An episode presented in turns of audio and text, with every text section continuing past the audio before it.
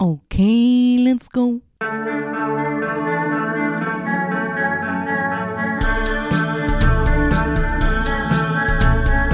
Nicolas Cage podcast. Nicolas Cage podcast. Na na na na. Vond je een film van Nicolas Cage leuk? Dan zou het kunnen dat hij in deze podcast zit. Nicolas Cage podcast. Na na na na. National Treasure. Hallo iedereen en welkom bij National Treasure, de podcast waarin ik, uw host Brandon Calais, iedere keer een film bespreek met Nicolas Cage. Nicolas Cage podcast. Mijn gast is deze keer Ruben Aert. Hij is filmjournalist voor De Morgen, schrijft af en toe een essay voor Recto Verso en is kernredacteur voor Humbug. Via al deze kanalen brengt hij film tot bij ons op een smakelijke en entertainende manier. Een ideale gast dus voor deze podcast. Welcome to the Cage Stage, Ruben. Na na na na. National Treasure. Eh, toch wel vijf keer of zo. Vijf keer toch? Ja, ja, zeker. Alright. Ja, ik heb hem denk ik twee keer gezien. De eerste Ja. keer ik zo 16 was. Hoe oud ben jij nu? ik ben 30. 30, oké, dus dat is weer 14 jaar geleden. Dan... Wacht, hè, en de film is nu 20 jaar oud. Dus, ja, eh, eh, dat is, ja, ik zat op kunstschool en dan Ja. zeiden ze van kijk films en ik heb daar een hele grote inhaalmanoeuvre gemaakt. ja. Zo, eh, heel veel Spielberg ook gezien en zo, John Williams eh, muziek gehoord, Tarantino. Er hing zo'n poster, dat weet ik nog heel goed, van Inglorious Bastards. Mhm. Ik had iets van, ziet mij wel leuk uit. ja.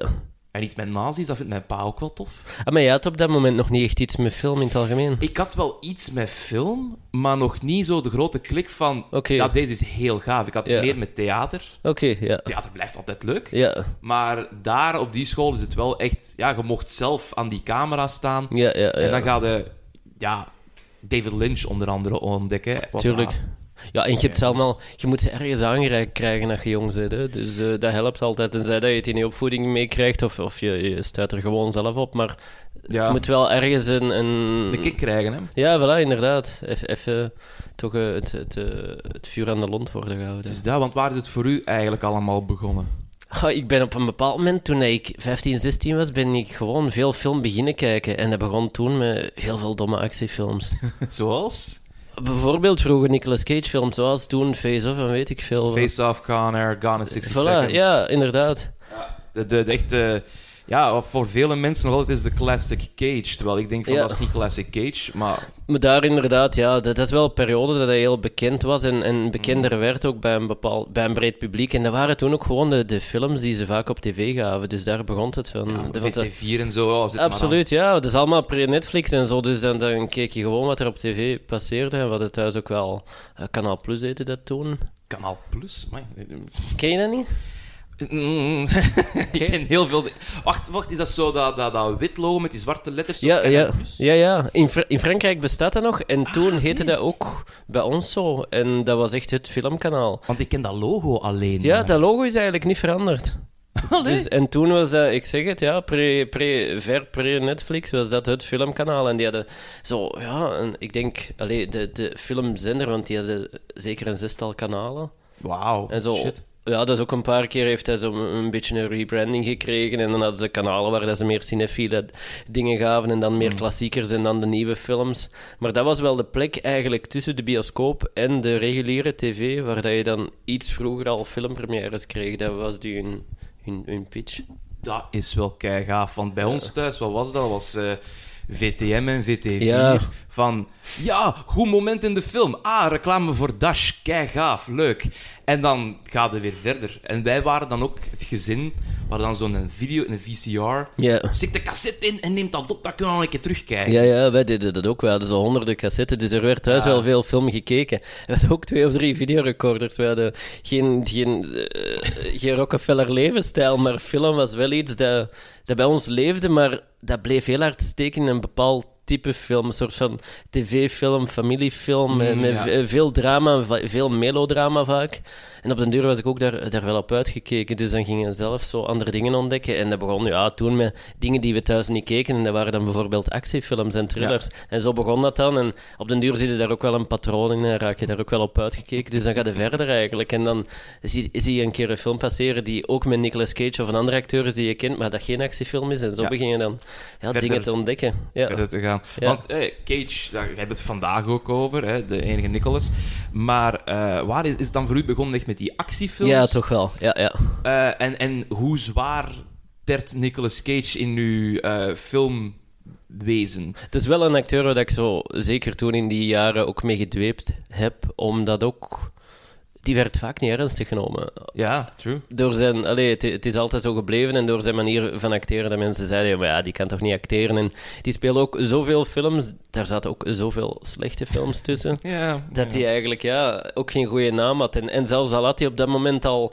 eh, want Leaving Las Vegas, wat is dat, 96, had hij toen al zijn. Oscar gewonnen. Maar dat was ook eigenlijk... Ja, dat was een onafhankelijke film. Dus het, het brede publiek kende die niet. En, en, en die, was eigenlijk, die waren eigenlijk nauwelijks vertrouwd met het gegeven dat Nicolas Cage gewoon een Oscar had. En dat dat dus wel eigenlijk een gerespecteerde acteur was.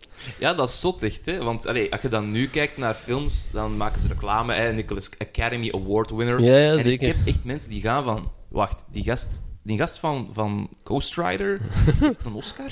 ja, ja, Ja. ja. van, oh, maar je weet niet alles. Ja, ja, dat was nog een keer genomineerd zelfs ook, ja. Voor de deze. Ja, inderdaad, voor de deze, klopt. Ja, Ja. ja. 2003. Ja, want vandaag hebben we het over adaptation. Yes. Eh, jij zei, want we hebben elkaar gevonden via Instagram. Klopt. Zo vind ik al mijn gasten. dat of de gang. En ehm, jij zei van, ja, adaptation is zeker al gedaan, toch? Ja, dat lijkt me inderdaad te voor de hand liggend. Zeker ook omdat je al zo lang bezig bent. Dus ik was ervan uitgegaan, iemand heeft het al over adaptation gehad. En vijf andere mensen hebben dat daarna ook nog voorgesteld. En dan heb jij gezegd, nee, die hebben we al gehad. Kies Ah. een andere. Dus ik dacht, goh ja, ik ga het eens proberen, maar oké. Nee, hij is, hij is eh, niet genoemd. Ehm, van, van waar uw keuze voor adaptation te doen? Wat Maar kijk- u naar die film? Ja, eh, ja het, het ding is ook al om te beginnen, als je van Nicolas Cage houdt en je kunt dan kiezen voor een film waarin hij niet één, maar twee rollen speelt, ja, dan heb je een dubbele dosis. Dus dat ligt al voor de hand. Dus daar begon het mee. Dus eh, da- daar begon het mee, maar ook, eh, ik ben ook grote fan van Charlie Kaufman. En da- Mm. daar komen de twee natuurlijk samen. Ja, want ik, allee, ik, ik wist wel van Kaufman zijn bestaan, maar ik heb dan de film zitten researchen. Mhm. En eh, ja, Eternal Sunshine of the Spotless Mind is ook zo'n favoriet. Ja, Ik weet nog, ik eh, was heartbroken. En dan zo, oh, ik ga Jim Carrey kijken, dat gaat mij opbeuren. En dan gaat er van, what if we erase someone from your mind? Oh, wel, en waarom bestaat dat dan niet?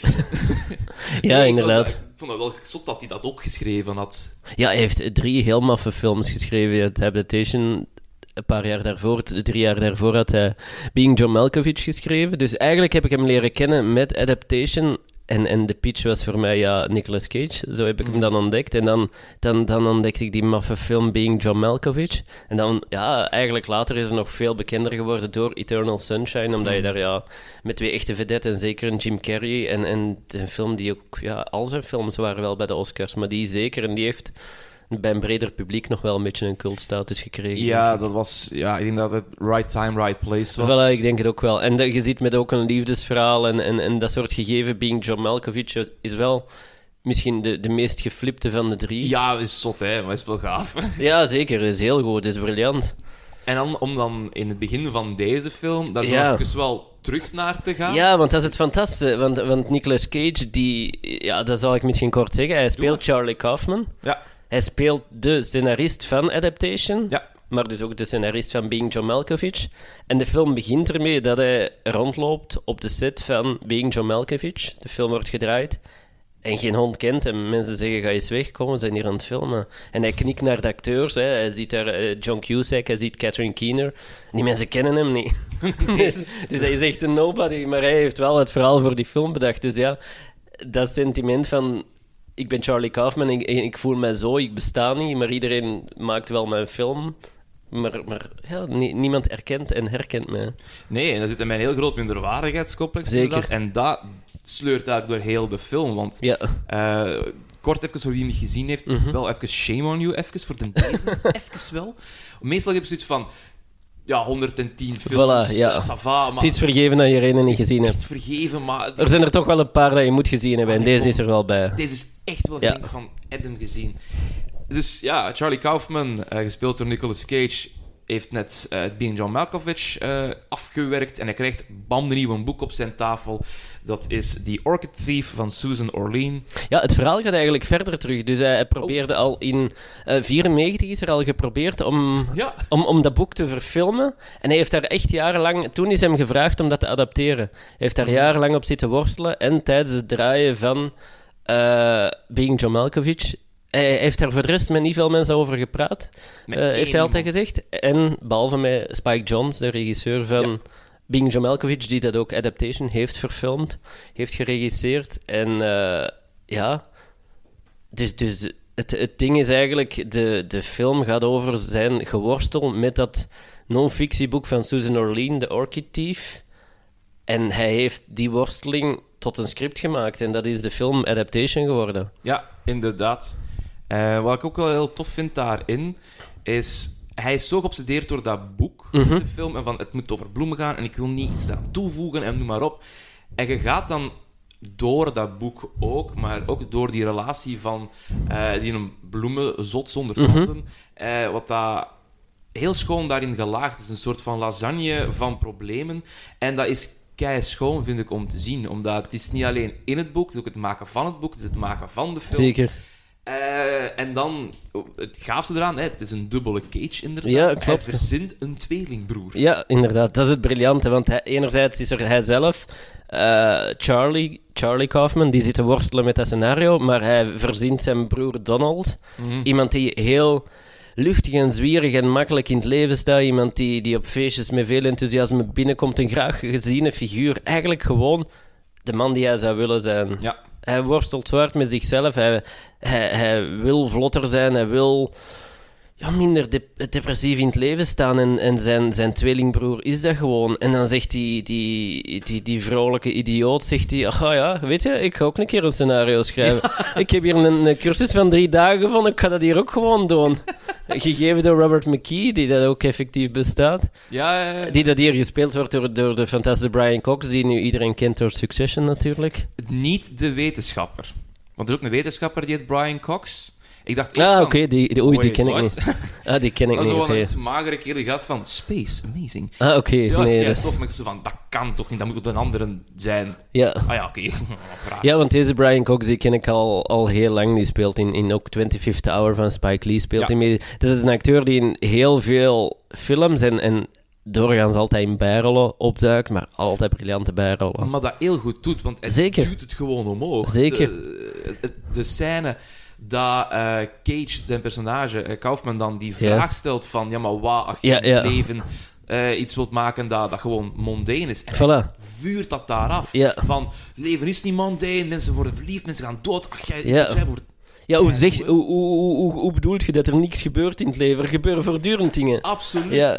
Keigoed. Ja, hij, is- hij vernedert hem daar bijna publiekelijk met zijn vraag. En het gegeven dat er geen domme vragen zou zijn, hij zet hem daar op zijn nummer en hij doet van wat voor een achterlijke vraag is dit. En het leuke is gewoon, die lezing is gedaan, iedereen wandelt naar buiten, hij komt hem daar terug tegen, hij, Ja. spreekt, hij spreekt hem aan. En, en dan gaan ze nog even iets drinken in een bar en dan is dat een veel gemoedelijker figuur en, en een veel menselijker figuur. En dan, dan, dan, dan reikt hij hem ook de hand aan en zegt hij, ga ja, weet je... ehm, schrijf gewoon maar en, en die chaos dat is niet erg, maar zorg gewoon dat je goed kunt eindigen. Het is dat. Als je einde goed is, dat gaan de mensen onthouden. Inderdaad. Wat voilà. daar bij theater ook waar is. Zo je opening en je eind, als die goed zitten, ah, dan heb je het binnen. Ja, dat is inderdaad waar. Ja, ja zeker. Dat, dat helpt gewoon. Dat is het gevoel waarmee de mensen terug naar buiten gaan. En Dus als die, het als die dan het idee krijgen van, ah ja, het is toch wel geëindigd op een manier die mij nog verrast, geraakt, of, of die dat toch ergens een punt achter deze chaos heeft gezet, dat voor mij bevredigend is, dan, dan, dan, ja, dan zijn die gelukkig. Hè. Wat ik dat wel heel schoon vind, ook in de editing. Je hoort de hele tijd zijn voice-over ook van, ja, Ja, ik ja. ben dit, ik ben stom, ik ben een lul, ik ben dit en dat geen. En dan zegt hij de gast, geen voice-overs maken, hè. Nee. Hoe fucking lui is dat? En Ja. stilte. Ja, inderdaad. Ja, dat is inderdaad dat is het eerste advies dat ze altijd geven, zeker in het medium film, omdat je zoveel kunt tonen. Dus eh, dat getuigt een beetje van, van enerzijds van luid, maar anderzijds ook van het gebrek aan, aan kunde. Mhm. Als je het letterlijk moet ge- meegeven in plaats van het te laten zien, ja, dan, dan, dan ben je geen goede scenarist, natuurlijk. Het grappige is dat nadat die film uitkwam, dat die, eh, die man heeft gezegd, ja, maar oh, wacht, Ja, hij is erop teruggekomen. Hij is erop teruggekomen van, heeft je mocht dat wel doen, maar... ja, ja, af en toe kan het toch. En hij heeft gelijk, want hier werkt het natuurlijk briljant. Het, het Ja. klopt. Ja, het is heel die, die, die monoloog interieur die dat, die dat mee de film maakt, omdat je zo echt in, inkijk krijgt in, in, in, in, in enerzijds dat obsessieve en anderzijds in dat vastzitten met, met heel dat scenario, met zijn leven eigenlijk. Ja, het is een soort van pingpongbal tegen de muren die aanketst is en die niet stopt. Nee, inderdaad. Wat dat, en hij moet zijn eigen dan ergens sterk houden voor ja, de buitenwereld. Van ja, ik heb nog geen scenario en nee, het gaat niet zo goed. Maar ondertussen tingelingeling. En ik vind dat dat heel goed ook getoond wordt in zijn sociaal zijn. Dat hij heeft van, ja, ik, ik wil eigenlijk wel vrouwen ontmoeten en ik wil daarmee dingen gaan doen. En hij fantaseert daar zeker. In extremis naar, dat hij er ook seks mee heeft. Ja, ja, zeker, zeker. op een Ja. gegeven moment. En dan is dat allemaal heel kleurrijk en heel warm en oh, wat fijn voor jou. Cut, en dan is dat direct donker, grijs, vies en hij zit gewoon te rukken op zijn bed. Ja, klopt, inderdaad. Dat is de power er ook van van die film. Dat Ja, het, het, is, het is echt een film over menselijk onvermogen. Hè? Mhm. En het is enerzijds, heeft hij dat onvermogen, komt hij dat tegen op artistiek vlak, maar ook op, op sociaal vlak in zijn leven. En dat, dat is iets waar veel mensen natuurlijk mee worstelen. Hè? De, de kloof tussen wie dat je bent en wie dat je zou willen zijn. En daar gaat heel de film ergens over. Ja, en de haat daarin ook, als hij het over zijn tweelingbroer heeft, over dat script. Ja. Van, het is cliché en het is stoom Ja. en het werkt zelfs niet, want uw regels kloppen niet Ja. in uw wereld. Heel een tijd die moppen over structuur ook. Dat komt ook meerdere keren terug van... Ja, maar allee, hoe gaan we dat nu doen? En op het einde van de rit, ja, dat is 5 miljoen eh, dollar waard. Ja, kom, inderdaad. Dat is. Dus waar dat je dan ook ergens een ontsnering kan lezen van Charlie Kaufman naar de films die het effectief commercieel heel goed doen, dat die, dat die een domme plot natuurlijk en een flauw scenario hebben. Ja, want dat is wel iets wat ik heb gemerkt met het bezig zijn van deze podcast. Je hebt echt zo van die popcornfilms. Mhm. Dat is altijd wel leuk om naar te kijken. Maar op het moment dat je zo wat richting schuinere hoeken gaat... En in Ja. dit seizoen heb ik het ook over Birdie. Ja. eh, wat dan een ziek goede film is. Mhm. Adaptation komt hier ook in voor. Dat je zo gaat van... Ah, die, die, die popcorn blockbusters, dat valt steeds minder en minder goed. Omdat je juist... Ja, de power van dat soort cinema ook hebt. Tuurlijk, inderdaad. Ja, en die films die werken op een bepaalde manier voor een publiek, omdat die, ja, het is volgens een formule natuurlijk. En, en Mhm. Als je niet veel film ziet, of je wilt gewoon naar de bioscoop om een keer even lekker alles te vergeten, eh, iets te drinken, wat popcorn te eten en wat perfect kan, dan, Ja, tuurlijk, dat mag ook. dan, dan werkt het ook. Want dat wil er niet anders dan dat die avond uitdraait zoals je verwacht. En dan moet die film ook lopen zoals dat je verwacht. Het is dat, dan meer dat er zo tien Fast and the Furious films gemaakt zijn, Exact. denk ik. Dat kan niet anders. Ja. Dat Tom Cruise zegt, ik wil nog een keer doodgaan. We gaan dat nog eens proberen. De zevende. Ah ja, oké, ja. Wat gaan we nu doen? Een trein of zo? Ik weet niet. Ja, Dat is zot. Dat, dat is inderdaad, ja, dat is inderdaad waar. Altijd maar dood probeert probeert te gaan. Er zijn een aantal hele interessante bedrijfjes die hier aan hebben meegewerkt, vind ik. Oké, Eh, ik heb ze hier opgenoemd. Eh, Digital Domain heeft aan die evolution scène gewerkt. Mhm. Zo ehm, van eh, ja, ja, inderdaad. lava Ja. naar mensen. En die blijkbaar doen die heel wat werk voor grotere films. Oké, Maar meestal zo... We komen erbij. ja. Niet van wij doen de lead visuals, maar gewoon van ah, je hebt nog wat dat even nodig. We doen dat even, we regelen Ja, dat gauw voor Dus u. die palmarès is gigantisch. Ik kan het eigenlijk niet opnoemen. Het is gewoon niet veel. Mhm. Maar nooit van, ah ja, je hebt he- twee uur gemaakt. Nee, we hebben zo tien minuten daar gemaakt en vijf minuten daar. Vind ik kei cool. Skywalker Sound heeft de audio post gedaan. Oké. George Lucas. Mhm. De, dat vind ik zot dat dat... Allee, Star Wars is voor mij zo'n groot ding van, ah ja, vanaf de jaren 70, 80 gaan we dat gewoon keihard maken. En dan zo, ah ja, maar... Ach, je wilt. Klein, klein film, eh, toch tof. Ja, En eh, Tony Gardner heeft de make-up gedaan. Ook de gast van The Addams Family, oké. van Chucky. Ja, En die heeft de helmen gemaakt van Daft Punk. oké. Ja, dat is ook wel iconisch natuurlijk. Ja, also, allee, want de make-up hier is goed, hè. Die tanden die van Ja, ja. Roche Ja. eruit zijn, dat is, dat is tof gemaakt. Maar als je dan gaat van, ja, je hebt ook nog de helmen gemaakt van Daft Punk. Hoe... Qua range kan dat wel tellen natuurlijk, voor zo'n bedrijf. Er zit zoveel goed talent hierin. Als ook ehm, de derde versie van het scenario, Mhm. die had Spike Jones al gelezen. Maar die zijn dan nog een keer door twee mensen gelezen. Namelijk Scott Brake van IGN. Mhm. Die zei van, ja, doe dat nog eens. En Drew McWeeny van Ain't It Cool News. Die gaan van, oké, hier nog een paar strepen, daar nog een paar Ja, punten ja. af. Dat, inderdaad, het zijn maar drie mensen die het maar gelezen hebben en je krijgt wel iets, Ja, iets briljant, hè? iets fucking briljant. Ja, dat vond ik daar ook zo, zo, zo sterk, zo verbluffend aan. De eerste keer dat ik die film zag, hoe dat je zoiets gewoon kon schrijven, omdat dat echt allemaal klopt, hetgeen dat hij de hele tijd probeert in te stoppen. Niet die worsteling, maar ook terwijl eh, de film gaat heen en terug in de tijd, dan naar Susan Orlean, die onderzoek doet voor haar boek, en dan zo LaRoche leert kennen. Dan het schrijven van, eh, door Charlie Kaufman. En, en het klopt, het is niet dat je er verloren loopt in heel die kronkelende tijdlijn. Nee, maar het mooie vind ik daaraan dat het... Allee, ik heb dat tegen mijn partner ook gezegd, want ik heb hem ben ik eergisteren nog een keer herbekeken. Mhm. Mijn partner zat dingen te doen. En eh, die vroeg iets. En die zag mij zo met wat tranen erin zitten. Van ja, dat vast. Van ja, ja, maar deze film... Ik ga een schrekmetafoor gebruiken, maar het is lekker een ui. Die pielt zijn eigen hele tijd Ja, ja, op en ja. op. Omdat je hebt het idee van, oké, hij moet dat scenario schrijven. Zij Ja. is dat boek. Dat verhaal van dat boek. Hè, met Meryl Streep, die dan die schrijfster speelt. Geniale casting ook.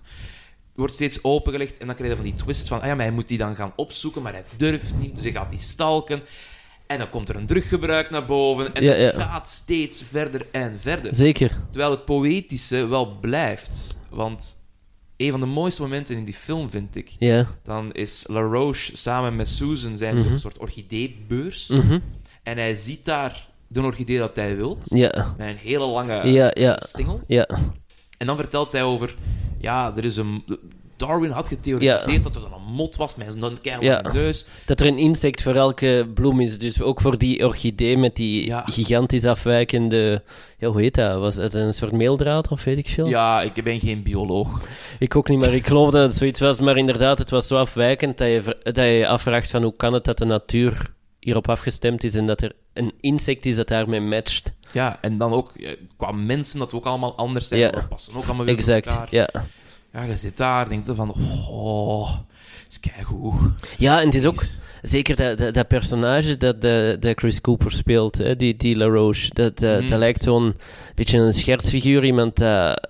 ja, het, is nogal makkelijk om een... Hij zal snel uitgelachen worden overal, omdat hij er zo wel... Ja, hij ziet er raar uit. uitziet, ja. Hij is ook heel vol van zichzelf. Hij is de smartest person dat hij zelf kent. Dat zegt vooral veel over zijn entourage dan ook. Amai. Maar ja, wie, wie zegt zo'n dingen natuurlijk ook? Maar dan leren ze zijn levensverhaal kennen en is het vooral een heel, een heel triest figuur.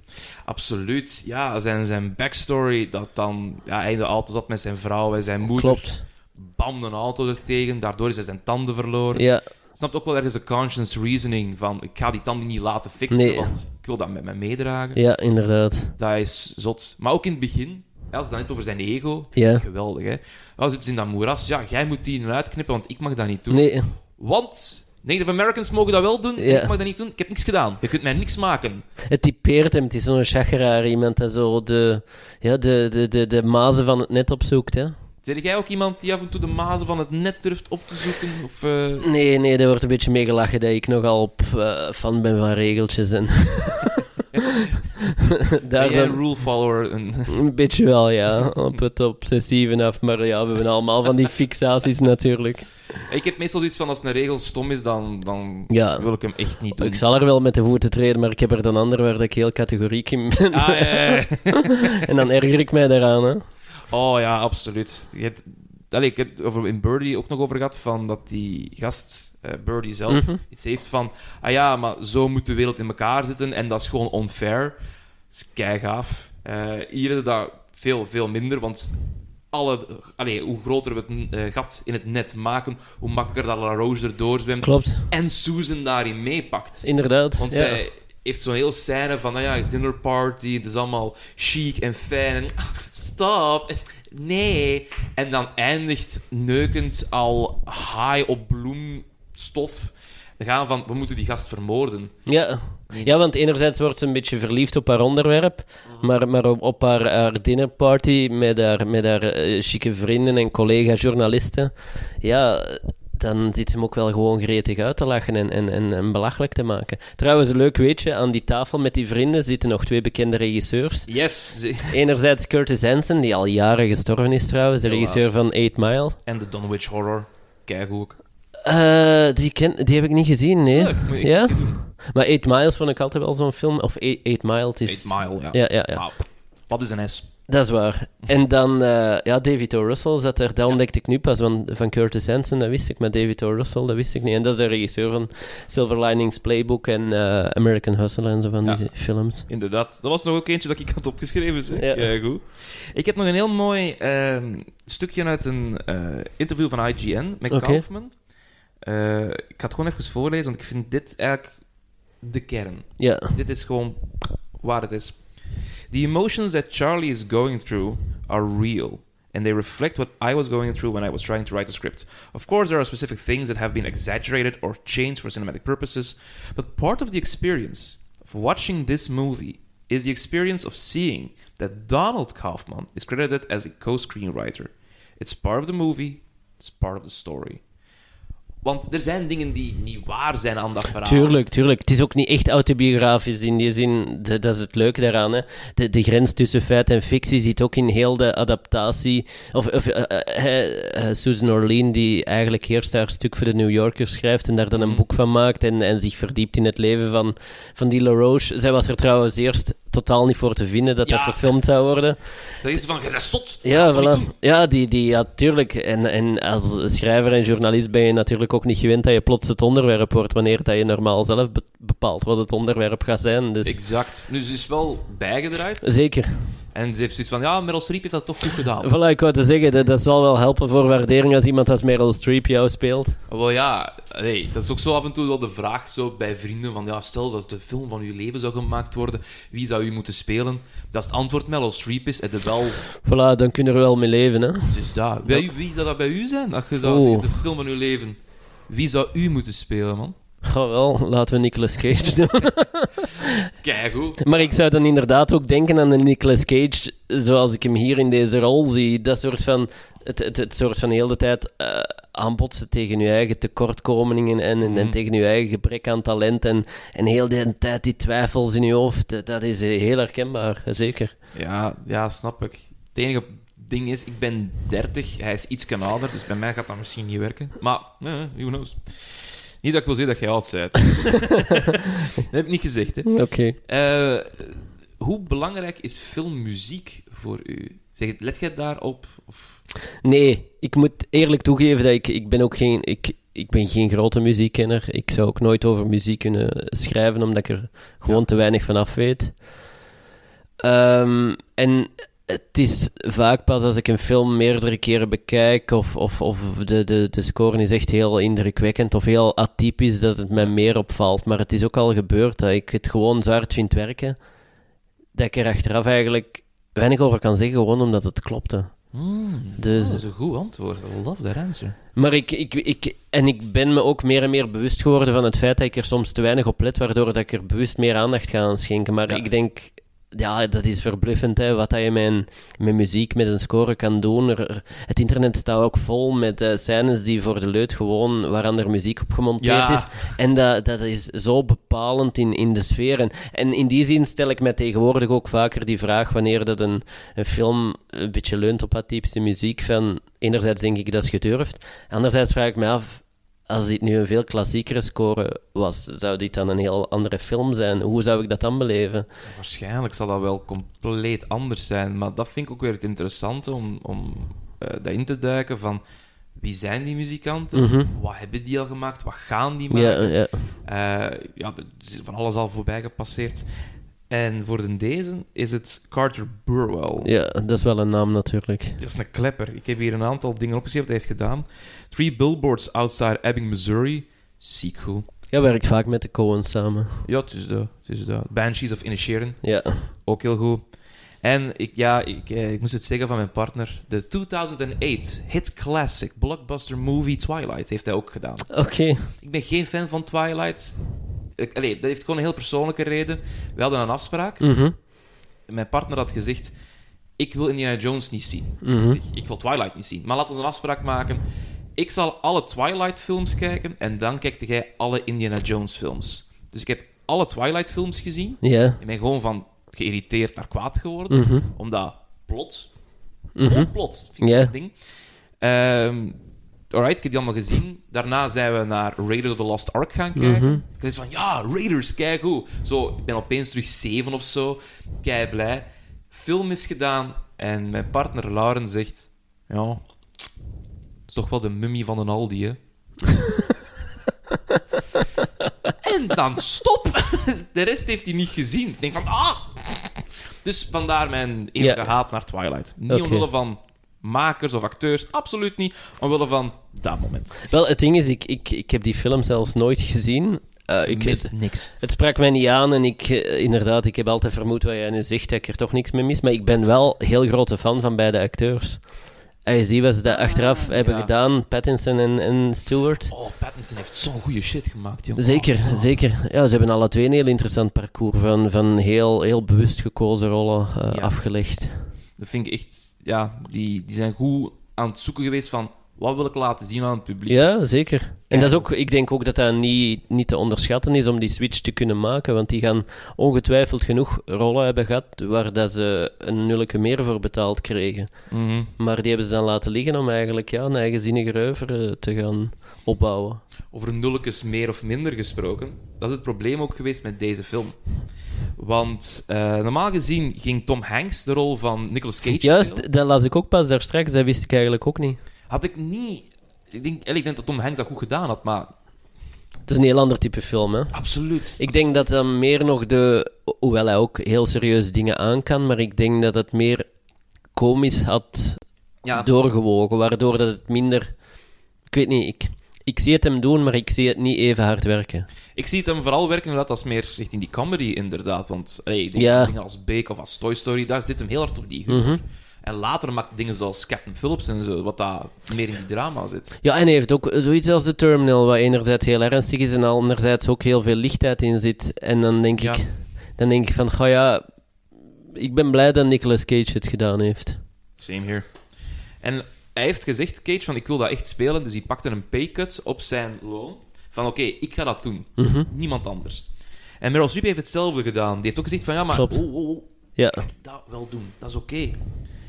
En als we het dan hebben over andere acteurs nog... eh, ja, er zit er wel een paar mooie in. Die later, Maggie Gyllenhaal zit er ook nog in een klein rolletje in. ja, We hebben super. Tilda Swinton, die dat toen eigenlijk nog... Dat is ook wel rond de periode, denk ik, van We Need to Talk About Kevin, maar nog ook totaal niet bekend bij een groot publiek natuurlijk. komt ook niet heel veel on screen. Nee, ze heeft heel... Ja, zeker. Het is, het is een personage wel dat er... Het is echt een personage, het is niet gewoon een passant. Ja, en dan krijg je later als ze dan in Marvel Cinematic Universe binnenkomt, maar ook 3000 Years of Longing, waar ik nog altijd een hele speciaal, raar, mooi Mhm. dingetje vind. Buiten het einde, vind ik niet zo goed, maar zij doet dat fenomenaal. Ja, ze heeft een heel waaier ook aan. Ze heeft echt een heel waaier aan, aan, aan, aan rollen al gespeeld in, in heel, heel, heel verschillende films. Van Luca Guadagnino, Io sono l'amore, tot heel commerciële films in, in, ja, met, met gigantische budgetten.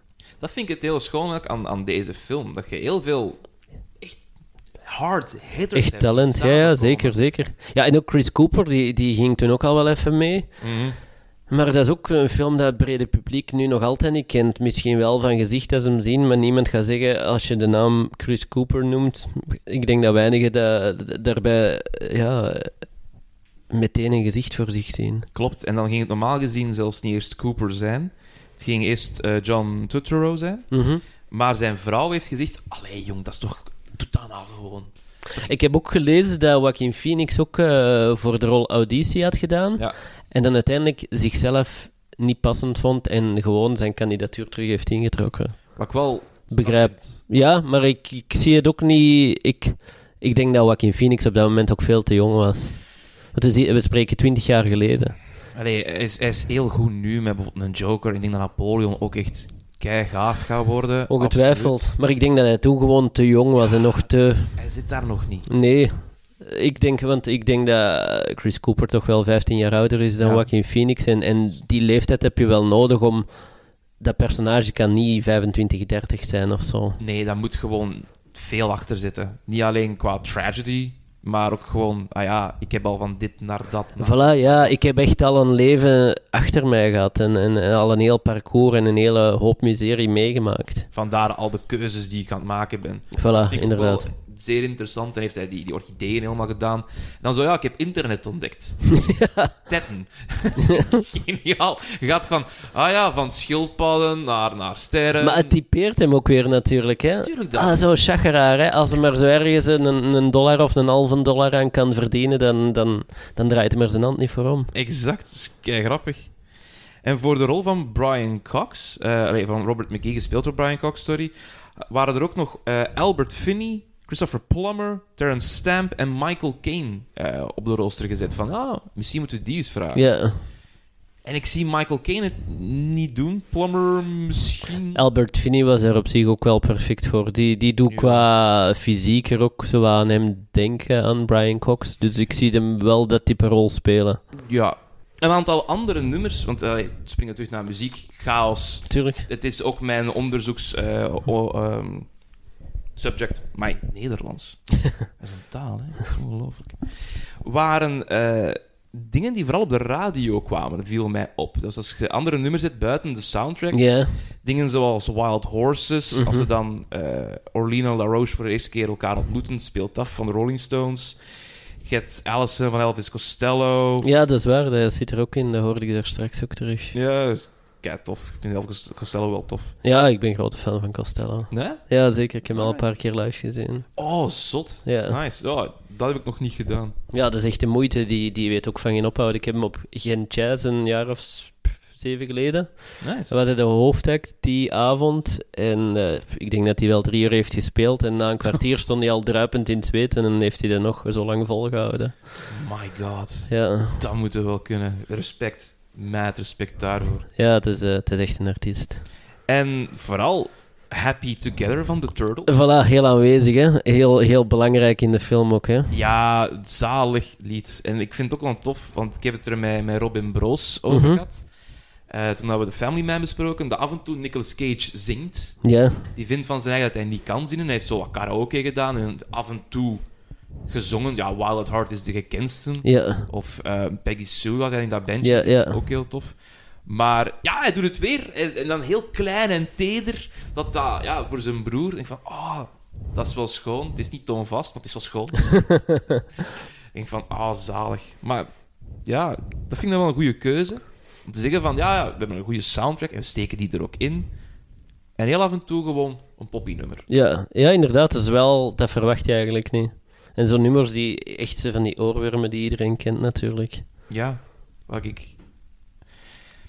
Ja, ik vind, dat, ik vind dat slim. Omdat je het zo... Andere films... Ik ga nu gewoon eens heel random pakken, maar gewoon een Shrek die heel hard steunt op, op die popmuziek. Dat is uw soundtrack. Ja. Je denkt van, ah, dat, is, dat is leuk en dat is am- amicaal, maar hier is het heel slim erin gestoken. Ja. Ja, Het is inderdaad, het werkt wel, het werkt echt heel hard.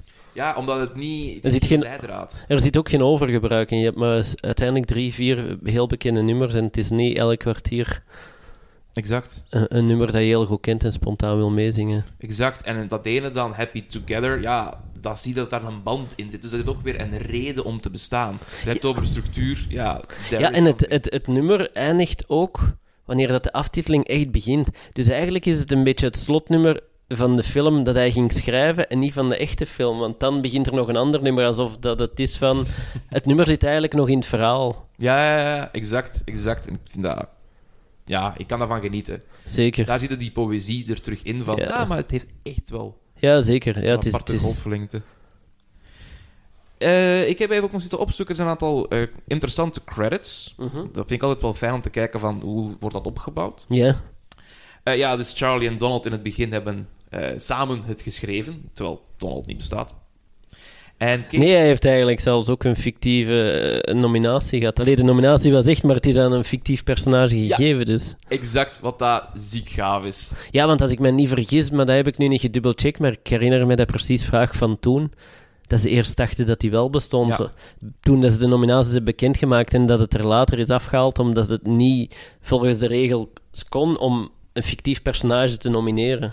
Helemaal correct. Dus eigenlijk heeft hij hen gewoon toen een beetje bedot, want ze dachten, ah ja, oké, die twee mannen hebben dat geschreven, maar... Maar ook op het einde Cage krijgt voor allebei een aparte Ja, credit. Apart inderdaad, ja. Ze worden gewoon opgesomd in volgorde dat ze op het scherm Ja, kwamen. En Inderdaad. omdat we Donald pas later zien, staat hij pas als achtste of negende vermeld of zo. Dus dan denkt hij van, oh, dan... dan Ja, oh, ah, toch ah, goed toevallig ook door Nicolas Cage gespeeld. Hij heeft ook al een tweelingbroer. Ja. Dat is een vampier. Ah, raar mens. Ja, trouwens, eh, zijn, zijn echte broer heeft af en toe als eh, stand-in gestaan om, om dialogen... Inderdaad, eh, een Coppola. Wat dat gaaf is, hè. Je zegt Zeker. van, ja, ik moet een broer spelen. Kom mee. Ook nog een leuke credit is Meryl Streep, haar wardrobe designer. Dus je hebt zo van, ja, de wardrobe komt van daar en daar en Mhm. daar. Maar de design is van Mrs. Streep's wardrobe. Oké, in, heel veel van de stukken blijkbaar zijn van Streep zelf. Voilà, ook om het budget te, te drukken waarschijnlijk. Dat denk ik ergens ook, want het, het budget... Ik ga even scrollen die scroll moeten doen. Ja, dat heb ik nu ook niet meer du- gedubbelcheckt, maar ik denk dat dat inderdaad niet al te veel was. 19 miljoen. Wat daar in die tijd... Al bij al is dat nog meer dan ik dacht, moet ik toegeven. Je hebt natuurlijk wel veel grote namen, Ja, maar ik denk, als je dat dan nu extrapoleert, dan zit je toch ook al aan 40, 50 miljoen misschien. Dat zal wel. Want we zitten al op 20 jaar, of misschien ben ik nu wel aan het overdrijven. Goh, ik ben slecht in wiskunde, dus overdrijf maar. En ik zal zeggen, ah ja, dat kan wel. Hoeveel was het toen? 40? Eh, hier nu... eh Nee. budget was 19. Ah, 19. Maar het was ook eh, commercieel niet echt een succes, dacht ik, hè? Wel, daar gaan we het straks inderdaad over hebben, over het commerciële succes. Want wat ik nog wel grappig vind, om ook het bestaan van Donald Kaufman ja, bij te benen, Mhm. is op het einde zit er een quote uit het script The Three. Ah ja, inderdaad. En er zijn ook films gebaseerd, blijkbaar, of die lijken op. The Three. En het, eh, de quote is... We're all one thing, Lieutenant. That's what I've come to realize. Like cells in a body. We can't see the body. The way fish can't see the ocean. And so we envy each other, hurt each other, hate each other. How silly is that? A heart cell hating a lung cell. Ja, leuk. Maar minder sterk, vind ik, dan de rest van de film. Ja, zeker. En er is, daar heb ik zelf niet heel hard op gelet nu bij de rewatch, maar er is een credit die staat: Special thanks to the guy on the bench. Ik heb geen idee meer welke guy op de bench dat dat is, maar blijkbaar hebben ze die dus ergens gefilmd. Niet gevraagd van hoe weet jij de film, gewoon van gast op bank. Is goed genoeg. Pap. Ja, dat, dat kan ik ook niet meteen eh, zeggen wanneer dat, dat eh, geweest eh, zou zijn. Nee, maar grappig moment. Ja, zo nog wat, er zit nog wat humor enkel in de credits alleen. ja, inderdaad. Vandaar ook, denk ik, dat citaat. Zo wat, oh, mooie poëzie, maar het is wel van dat actie. ja, Dingske. ja. Nu, jij bent een recensent. Mhm, klopt. Mijn vraag is dan vooral: hoe hard word jij beïnvloed zelf door recensies? Bedoelt je wanneer, die, ik- wanneer ik die zelf ook schrijf, of gewoon wanneer ik die lees over een film dat ik niet... Ja, zelf- dat jij op zondag zegt: ik wil naar de film gaan. Ah ja, de Dienen heeft dat erover geschreven. Ga ik nu wel, ga ik nu niet? Ja, het ding is ook omdat ik het heel hard volg, weet ik al van tevoren automatisch, voordat ik zeg van ik wil naar de film, die film gaan zien, heb ik wel de geluiden opgevangen van Hmm. eh, voldoet die aan de verwachtingen, is dat een grote verrassing, is dat een grote tegenvaller. Ja. Dus dat is niet van specifiek één recensie, maar je hoort ja, die dingen via Twitter, eh, je- al ziet je maar een headline van een recensie, dan worden onmiddellijk al uw verwachtingen natuurlijk wel van... Ja, En ik weet, vroeger toen ik nog niet het, het, het gros van de films besprak, dat, eh, dan kon ik uitkijken naar een film en dan blijkt hij minder goede kritieken te krijgen. En dan belandt hij toch ook zo op een B-lijstje bij mij, waar dat hij tien jaar kan opstaan. ja. En dat ik dan denk van, ah, tja, vooraf wilde ik die eigenlijk heel graag zien. En dan vielen die recensies, de- allee, die, die spraken van een teleurstellende film. En dan, ja, dus dat beïnvloedt wel in die zin van, Ja. ja, dat, dat gaat over mensen die ook veel film zien. En, en, en als dan de grote meerderheid zegt van, ja, dit valt tegen, ja, dan ben je wel geneigd dat te geloven. Dat snap ik wel. En soms kan dat dan nog meevallen, omdat je verwachtingen zo hard gekelderd zijn dat je denkt, oh ja, eigenlijk. Maar als je er naartoe trekt met het idee van het is een meesterwerk, ja, dan, is dat, dan komt daar een heel andere essentie uit natuurlijk. Ja, dat snap ik wel. Dan bijvoorbeeld nu, hè, einde van de recording, eh, Barbie en Oppenheimer zijn nu de twee Ja, grootste. ja, zeker. Als je dan al die recensies leest van, ja, Barbie is keigoed en Oppenheimer is een slag in je gezicht en koffie erop en sigaretten en oh, is keigoed. En dan gaat van, wat zal dat wel een mooie film zijn, zeker? Dat zal wel u ergens beïnvloeden? Zijn er dan recensenten waar je van zegt, die volg ik net iets meer? Of goh, als ik die lees, daar ben ik het niet altijd mee eens? Of is dat een gemene vraag om te stellen? Nee, dat is zeker geen gemene vraag. Ja, sommige films zijn ook al eerder besproken, omdat het bijvoorbeeld buitenlandse pers ze eerder heeft kunnen zien. Mhm. Dus dan bijvoorbeeld iemand als Peter Bradshaw van The Guardian is wel iemand naar wie dat je snel kijkt om te zien van, vond hij het goed of niet. Maar ik ben het ook vaak niet met hem eens, dus... Ja. Maar dat geeft al een beetje richting aan. Als hij dan één ster of vijf sterren geeft, hoewel had hij niet... Welk had hij onlangs nog vijf sterren gegeven, waarvan ik dacht van... Ik denk de nieuwe Mission Impossible. En dan dacht ik van... Ik had hem op dat moment ook al gezien. Ik dacht, dit is nu al geen vijf sterren film. Als we dat als een van de topfilms van het jaar... Hmm, Dat vind ik dan toch ook... Ik vind dat een heel degelijke film. Ik heb me heel erg geamuseerd. absoluut, ja, maar... Ik heb hem nog niet gezien. Ik denk dat dat een heel toffe film is. Maar vijf sterren... Allee, ik heb meestal iets van, als je vijf geeft of geeft zo één, dat wil zeggen, oké, hoe ha- er moet iets gebeurd zijn. Ja, voilà. Dan ben ik al geneigd om te gaan van, oké, als dat die uiteinden zijn, wil ik hem sowieso gaan zien en we zullen dan wel gaan babbelen. Ja, Zo'n drie of zo tweeënhalf, zo ergens in dat midden, dan ja dan... Dat kan nog alle kanten uit. En Ja. Of dat het zo'n eh, een film is en denkt van, ah, ik heb hem gezien. Je komt dan thuis en denkt van, wat heb ik nu eigenlijk gezien? Dat, Ja, ja, dat vind ik gevaarlijk. ja. Nu, deed de film het goed? We hebben het daar juist al op gevraagd. Ehm, goed.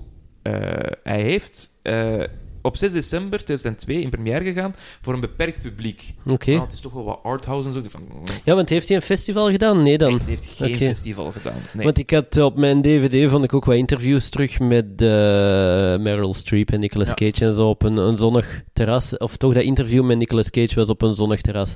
En dan begon ik even te denken, ah, is hij dan in Cannes of Venetië in première gaan? Want doorgaans wil dat dat zeggen, maar dan toch niet. Nee, zo in ja, select cinemas, zo ja. Ja. Beetje naar East, beetje naar West, misschien nog naar Canada.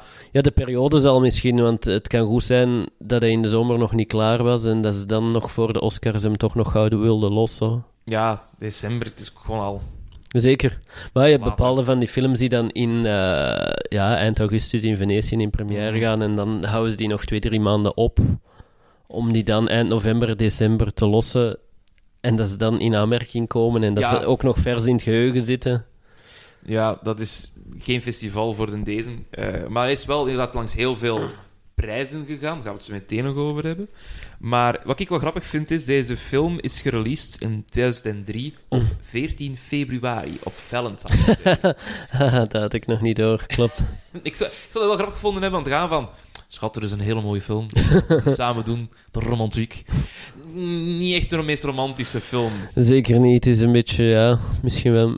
Anti-Valentijn is ook wel, wel sterk uitgedrukt, maar het is nu Oh. toch niet een koppeltjesfilm. Het is geen kop, het is niet van cozy seat tijd. Nee, nee. Leun nee. maar dichter tegen me aan. Kijk, die man zonder tanden. Ja, maar wel, eh, dat wilde ik daar straks ook nog zeggen. Wat Oh, mooi is aan die film is dat er heel veel humor in zit. Ja, Dat vind ik zo geweldig, zoals bijvoorbeeld Susan Orlean om, om, omschrijft La Roche. En dan zegt ze, ja, het is echt wel... eh, eh, ze beschrijft een beetje zijn uitstraling en, en, en, eh, ze zegt misschien zelfs letterlijk dat hij wel, wel knap is. En dan zegt ze, ah ja, er is wel één ding, hij heeft geen voortanden. en dan kun je nog zeggen van, ah ja, hij is, hij is aantrekkelijk ondanks zijn grote neus of zijn scheve oren. Maar geen voortanden, dat is dan wel... Daar kunnen we het over eens zijn dat dat nooit aantrekkelijk is als je dat niet hebt. Ik- ja, ik vind dat ook niet sexy. Dus voilà, dus dat soort van kleine komische dingen zit er vaak in, zo van die verrassende kwinkslagen, wanneer dat je denkt van, ah ja, oké, oké, en dan komt er ineens zo'n grap die dat alles eh, compleet omkeert. Ja, dat vind ik inderdaad ook wel goed. Dat mij ook voor heel veel van de prijzen is dat zo voor comedy ook Ja, eh, gepakt geweest. Maar als het gaat over, heeft hij het nu goed gedaan? mhm. Eh, best wel, eigenlijk. Hoeveel heeft hij wel. opgehaald? Want hij is dan internationaal ook nog uitgebracht. En als je alles gaat samentellen, tegen 19 miljoen heeft hij 32,8 binnengehaald. Ja, alleen dat klinkt op zich wel goed omdat je daarover gaat, maar die, die 22 miljoen, die houdt nog geen rekening met promobudget. Nee, absoluut niet. Dus dat komt er vaak bij, dus als je dan zegt, goh ja, dan is dit min of meer eh, deftig uit de kosten geraakt of zo. Absoluut, absoluut. Wel, je hebt andere films van Cage waar dan een Ja, groter voilà. budget is en ze halen ja, een miljoen, misschien twee miljoen op. Dus dat is dan schrijnend. En Ja, inderdaad. Nu, als het gaat over... Ik vind dat altijd wel tof, omdat ik, ik, ik erger mij er een beetje aan. Ik vind het ook heel grappig. Ik Mhm. vind het inspirerend. Ik vind van alles. Zijn scores voor films. Ja. Ik bespreek die hier ook heel graag. Mhm. Ik pak er altijd vier. Ehm, we gaan een beetje daar een spelletje mee spelen, zou ik maar zeggen. Ehm, hoeveel denk je dat IMDb in totaal de film geeft? Ja, want ze hebben daar ook twee scores. Die gewone score door de gebruikers en dan Dat die is metascore van... Ja, wel. Ik heb, ik heb ze de metascore gepakt. De metascore, ik rond de 8 of zo? Correct, een 7,7. Voilà. St- Dat is een mooie score. dat is een mooie. Bij Rotten, de critics gaven hem 91. Mhm.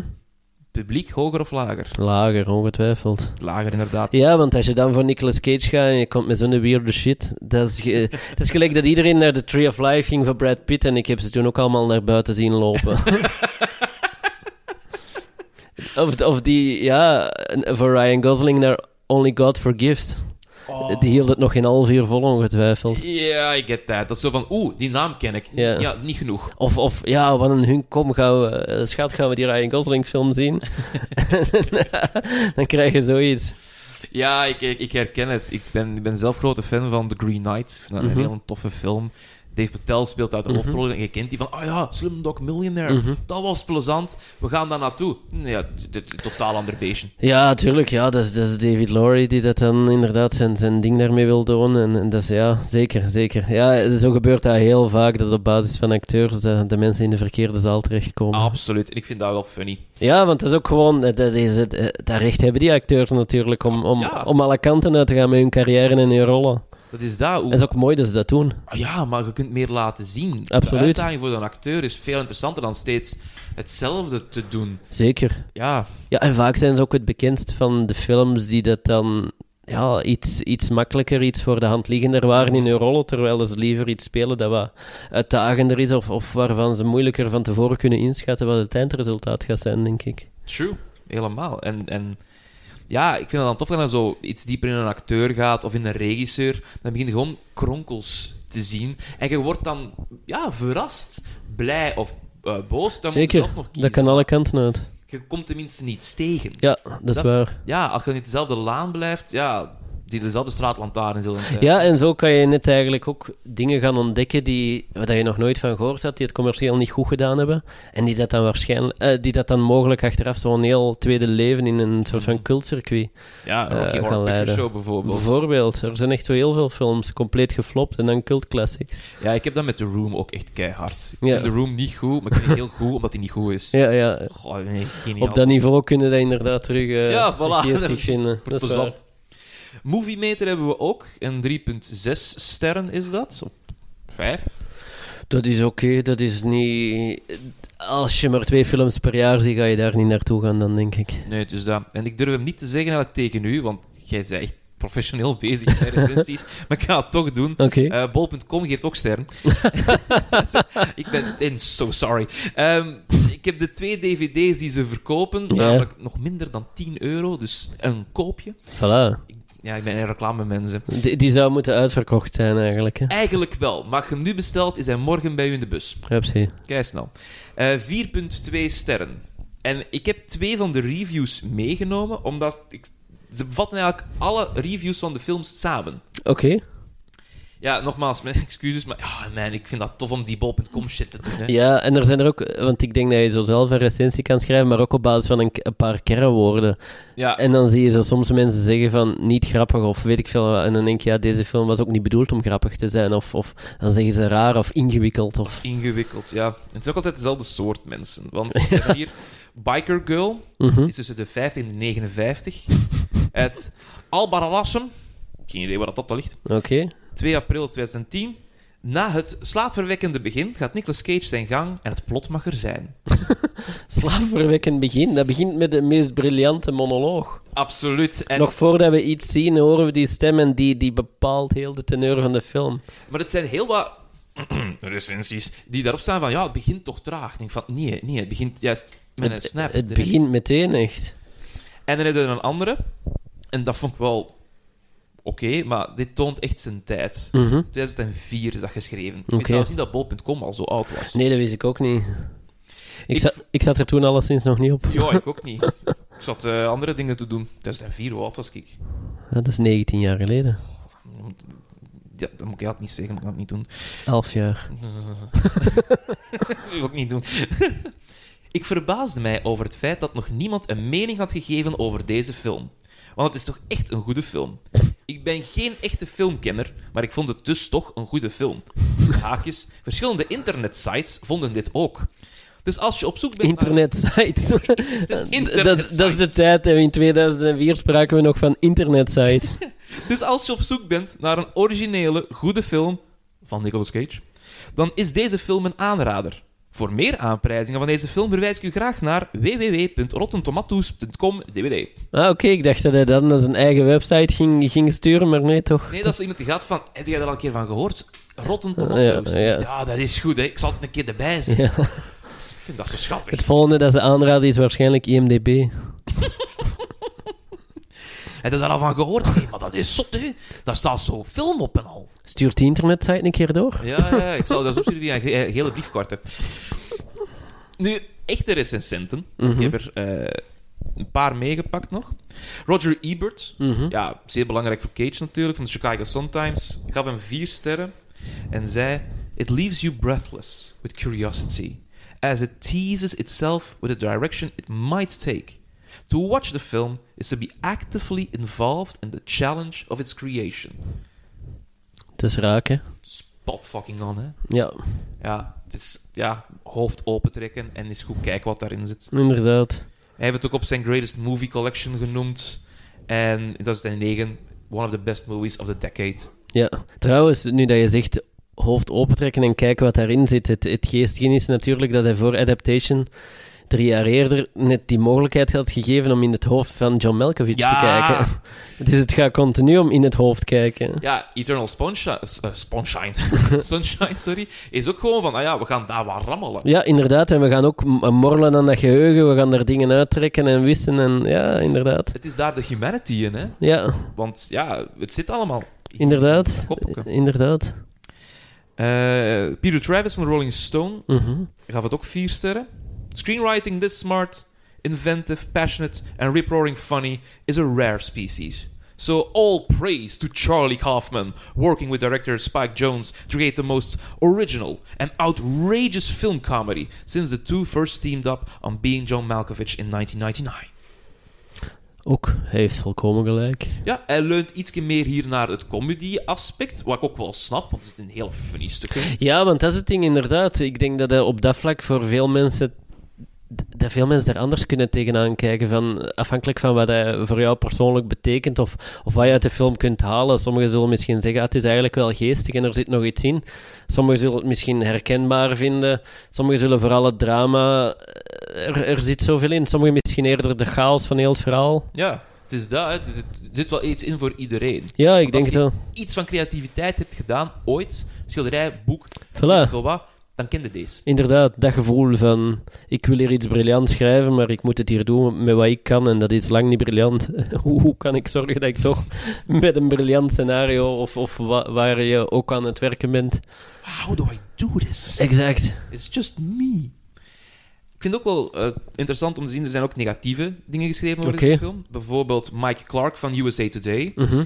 Die zei, the movie is too smart to ignore, but a little too smugly superior to like. It could be a movie that ends up slapping its target audience in the face by shooting itself in the foot. Hmm, ja. Ik vind nu niet dat hij zichzelf in de voet schiet, maar oké. Dat vind ik nu ook echt niet. Vind een beetje stom eigenlijk. Maar ik snap wel dat je kunt gaan van, ja, misschien nog iets te dikke nekkerig en altijd, want het gaat over een schrijver in Hollywood. Ik van, ja, nee, dat is... Nee, want inderdaad, je- hebt wel films die daardoor pretentieus kunnen zijn, maar dit is nu echt een film waarvan ik niet kan indenken dat iemand hem pretentieus zou vinden. Net omdat hij zichzelf op veel vlakken niet ernstig neemt. Exact. Het overdrijft zo hard het geworstel van de schrijver, dat je het niet, dat je het niet pretentieus kan, kan, kan noemen. Eh, Ook heel het idee van... eh, de, de, het romantisch idee van de kunstenaar, het lijden, het, het, het vechten voor... Hij, trekt het bijna in het belachelijke. Ja, absoluut. Dus I'm, Nee. I'm bold, I'm fat, I'm ugly. I'm Ja. hideous. als je daarmee begint, denk ik niet van, Ottijn. Nee, voilà, dat denk ik ook niet. Je zit jezelf te kakken. Het toont ook gewoon de cruelty van de druk. Jij moet presteren, want je hebt het al gedaan, dus jij moet verder gaan. En of dat nu Hollywood is, of weet ik veel, als leerkracht. ja, die pressure blijft hetzelfde. Tuurlijk, ja, inderdaad. En die pressure en, en die schoonheid daarvan, die heeft echt ziek veel prijzen gewonnen, deze film. Dat is waar. Ik ben eens gaan kijken naar het lijstje. Mhm. Ik kan het niet opnoemen. Het is, het is, het is zoveel. Ja, ja, inderdaad. Hij was overal bij. Bij de Oscars, de BAFTA's, de Golden Globes. Alle, alle dingen die ertoe doen. Die... De local, de Phoenix Film Critics, de, de Toronto Film Critics. eh, zelfs een Belgian film, Huppel de Pup. Ah, een Belgische eh, filmbond, ja, Ja, dat kan wel. Ja, die, die reiken ook prijzen uit. En sinds kort staan die ook op IMDb, heb ik ook Ja. gezien. Funny. Mm. Maar het, het, het grappige is, dus eh, Meryl Streep heeft Oscars gewonnen en de schrijvers en de regisseur. Cage geen enkel. Die is genomineerd voor ja, Oscars, eh BAFTA's, eh, ja, visual effects, noem maar op. Echt. Maar Meryl Streep was hier niet genomineerd voor, hè? Voor Oscar? Voor dit, ja, zeker weten niet. Nee, voor Oscar inderdaad niet. Maar voor eh, schrijven en regie wel, dacht ik. Ah, de film. De film. Ja, ja, zeker. Maar hij was inderdaad genomineerd voor de hoofdrol. Eh, het scenario, dat weet ik niet. Misschien heeft hij dat zeker genomineerd, maar ik weet niet, heeft hij gewonnen? Ik denk Nee. pas met Eternal Sunshine dat hij gewonnen heeft. Ja. En, en Chris Cooper heeft gewonnen dus voor zijn bijrol. Hij was genomineerd voor zijn hoofdrol. En dat zal het qua acteren geweest zijn. En dan het scenario en, Mhm. en misschien de regie van Sound is ook wel nog een paar keer genomineerd. Ik denk dat hij het niet gehaald heeft ook. Ja, Maar ja, ik ben dat lijstje is... Oh, het zijn er meer dan 20 voor Cage qua nominaties. ja. Wat brengt mij dan maatloos naar mijn laatste vraag eigenlijk? Want we gaan het langzaamaan moeten afronden. Mhm. De vraag van deze podcast eh, is... Is Nicolas Cage een national... En sommigen zeggen ook international treasure? Na het bespreken en kijken van Adaptation, wat is uw visie? Wat is uw mening? Ja, absoluut. Dat is een man die we moeten koesteren. Hè? Zeker. En ook gewoon... Ik, het, het ding is ook dat hij hier zelf heel hard geworsteld heeft met hoe hij die twee figuren moest spelen. Omdat hij vaak ja, zijn eigen register eh, hanteert en dat opentrekt. En, en hij voelt het niet helemaal. Dus hij heeft vaak in interviews gezegd dat hij in dit geval heel hard geleund heeft op Spike Jones en wat hij hem zei van hoe dat hij dit moest spelen, deze scène, deze dialoog, hoe dat hij die moest brengen. En dat we zo nu uitkomen bij een vertolking dat veel naturalistischer is dan we van hem gewend zijn. Het, Ja. het larger than life, de caged rage, dat zit er allemaal niet in. Dit is echt heel, heel, heel echt en, en, en oprecht en menselijk. En, en, en het, het verbluffende is ook gewoon... Hij, hij speelt die beide broers. Ze zien er ook identiek uit. Zijn Mhm. alle twee even slecht geklede, kalende losers. maar toch voel je het ook gewoon dat die ene echt de light of the party is. En dat kan hij heel goed overbrengen. Mhm. Dus, dus terwijl hij, dat die er niet swingender uitziet of niet beter voorkomt, hij kan dat gewoon in die vertolking leggen, waardoor dat je dat ziet, waardoor dat je twee verschillende mannen ziet. En dat is wel het knappe. En dat toont wel aan hoe sterk hij kan acteren. Dat je die twee naast elkaar ziet en dat je toch twee verschillende figuren ziet. En dat je direct ziet, ah ja, dat is Donald, dat is Charlie. Ik kan het niet beter verwoorden. En dikke, dikke merci dat je erbij waart. Met veel plezier gedaan. Kijk graag. eh, heb ik geluisterd naar dit. Het was ongelooflijk langs mijn kant. Het was een plezier. Dit was het voor deze keer. Ik bedank graag Jeff Jacobs en Naomi van Damme voor de intro, Megan Kremers voor het artwork en u om te luisteren. Graag tot de volgende keer when we will capture lightning in a cage. Nicolas Cage podcast. Na na na na. National Treasure.